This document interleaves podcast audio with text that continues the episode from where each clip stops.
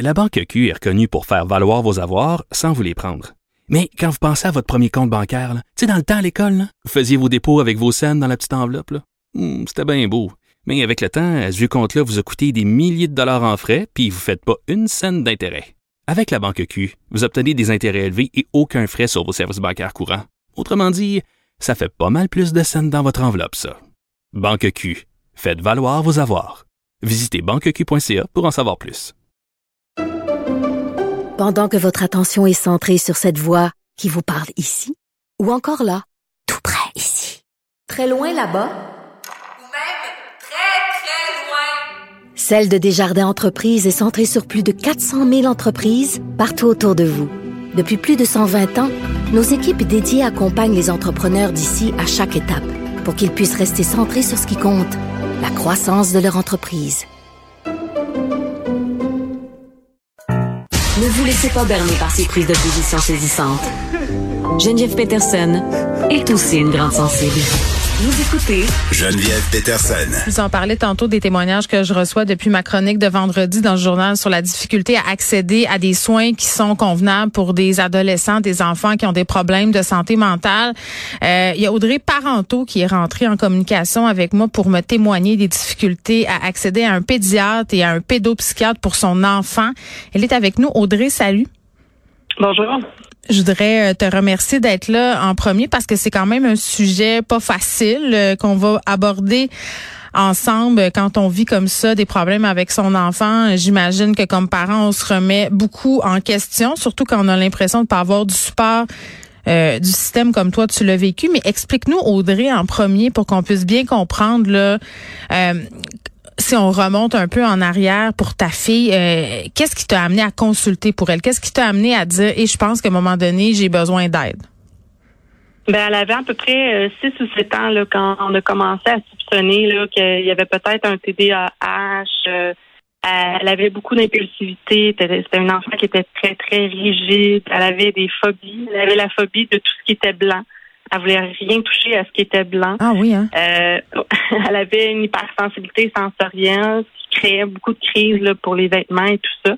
Donc, j'en ai parlé à sa pédiatre qu'elle avait euh, à ce moment-là. Puis, euh, bon, la pédiatre, elle a un peu minimisé la chose. Euh, elle m'a parlé qu'on surdiagnostiquait trop les enfants qui avaient des TDAH et tout ça. Donc, elle a mis ça un peu de côté, puis elle m'a donné une référence pour obtenir du soutien psychosocial là, du CLSC. Euh, donc, j'ai été mise sur une liste d'attente et quand ils m'ont appelé, on m'a dit que je devais euh, suivre le programme de parentalité positive.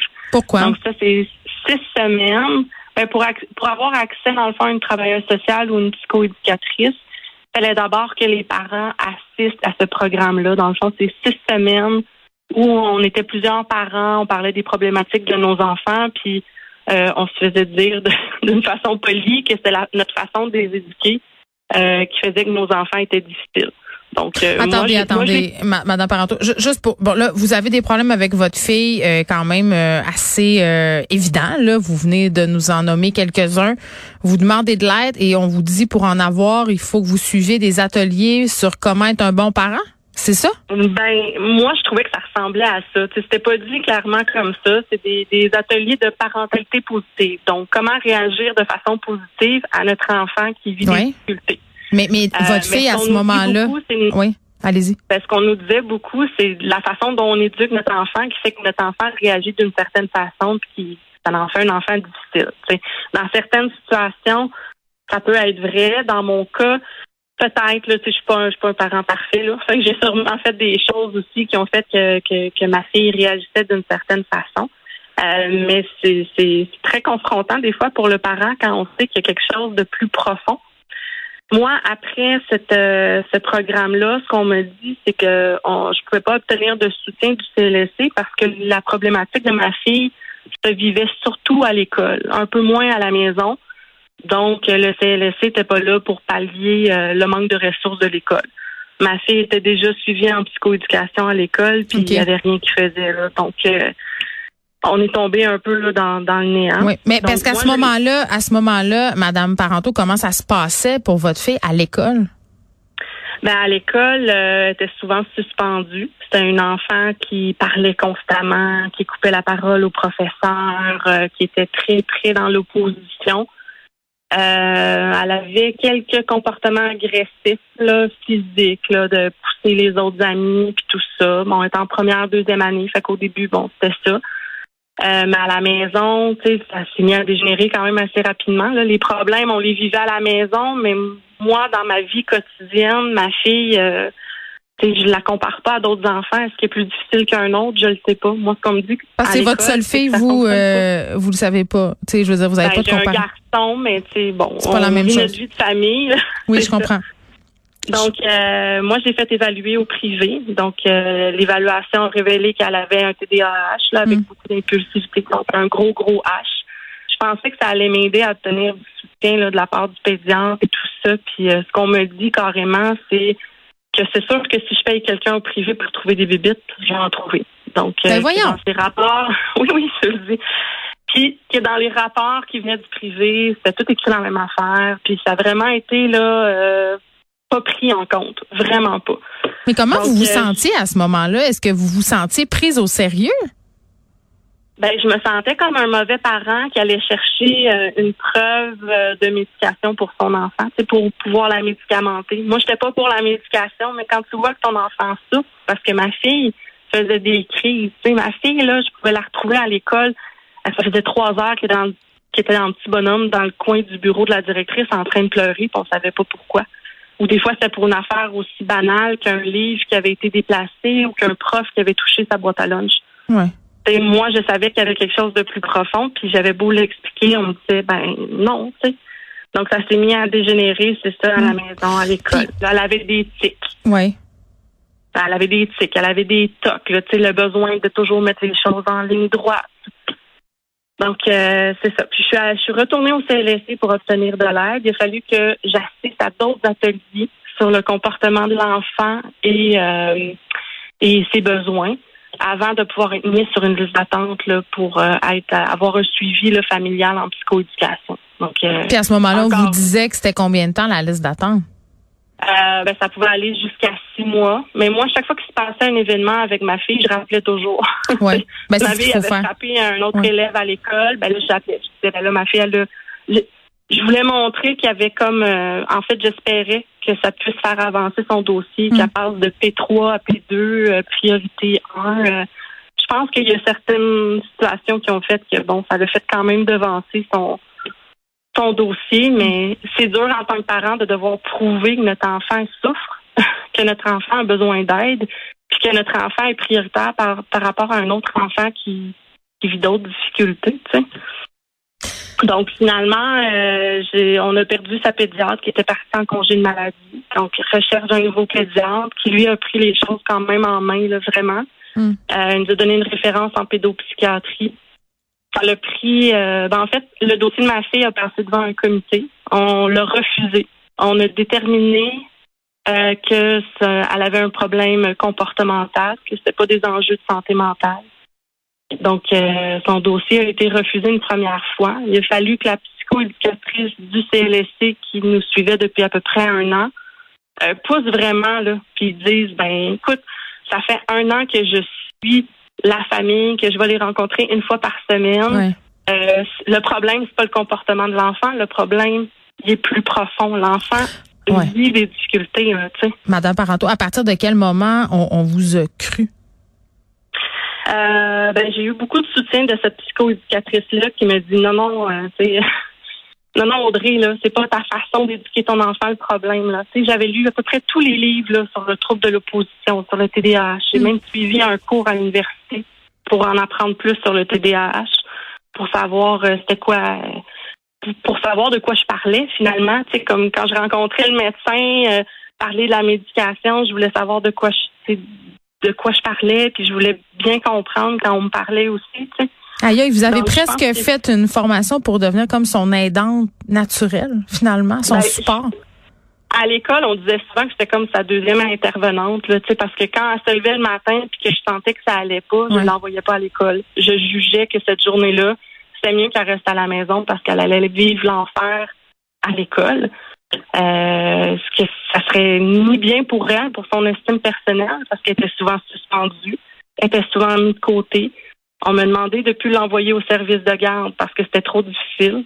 Fait qu'elle- finalement, elle s'est, elle s'est sentie exclue, tu sais. Ouais. Puis, bon, avec raison.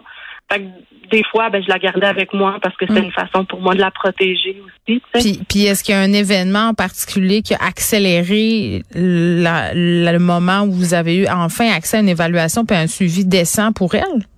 Ben, quand on a eu accès en pédopsychiatrie, c'est pas une fois qu'on c'est pas, pas une fois qu'on a accès au pédopsychiatre que tout est réglé. Là. On a attendu six mois pour une évaluation en neuropsychologie, puis six mois pour une autre évaluation en psychologie. Il a fallu que ma fille elle en vienne à frapper un inconnu au parc. Là. elle avait insulté sa, la, une petite fille, le père s'est interposé. Mm. Ma fille a mal réagi, elle a pris son soulier, elle y a lancé. Elle, elle a fugué aussi. Là. Elle avait 9 ans, puis quand elle était fâchée, elle sortait de la maison, puis je la, je la perdais dans le quartier. C'est tous ces petits éléments-là qu'à un moment donné, j'ai fait comme, Hein, euh, il y a quelqu'un qui va prendre les choses au sérieux. tu sais. Quand est-ce que vous allez réaliser que, tu sais, euh, elle frappait des camarades de classe là, à l'école? Ouais. c'était moins grave que frapper un inconnu au parc. Il a fallu attendre qu'elle en arrive là. Euh, moi, j'avais peur, là, des fois, de la perdre. là. Mais je vous comprends. Vous deviez tellement être inquiète puis vous sentir impuissante. Ça n'a pas de bon sens. V- Votre fille a été évaluée au bout de quatre ans, c'est ça? Au bout de quatre ans, vous avez eu Ben- accès à un- un- une évaluation puis des conclusions là, euh, qui ont du bon sens? Oui, c'est ça. Donc, ça a pris quatre ans. Là. Elle a été évaluée à l'automne dernier. Euh, mais les diagnostics, là, il a fallu aller jusqu'à jusqu'à une hospitalisation parce Ah que oui, même hein. avec les, euh, les, les évaluations, c'était pas tout à fait clair. Donc, quand elle a été hospitalisée, elle a pu être mise un peu sous observation. Puis, euh, il y a beaucoup de diagnostics qui sont sortis. Là. Euh, syndrome de Gilles de la Tourette, TDAH, elle a un trouble euh, obsessionnel compulsif, euh, dyslexie, dysorthographie, trouble de l'opposition avec provocation, puis fort probablement euh, une bipolarité en émergence.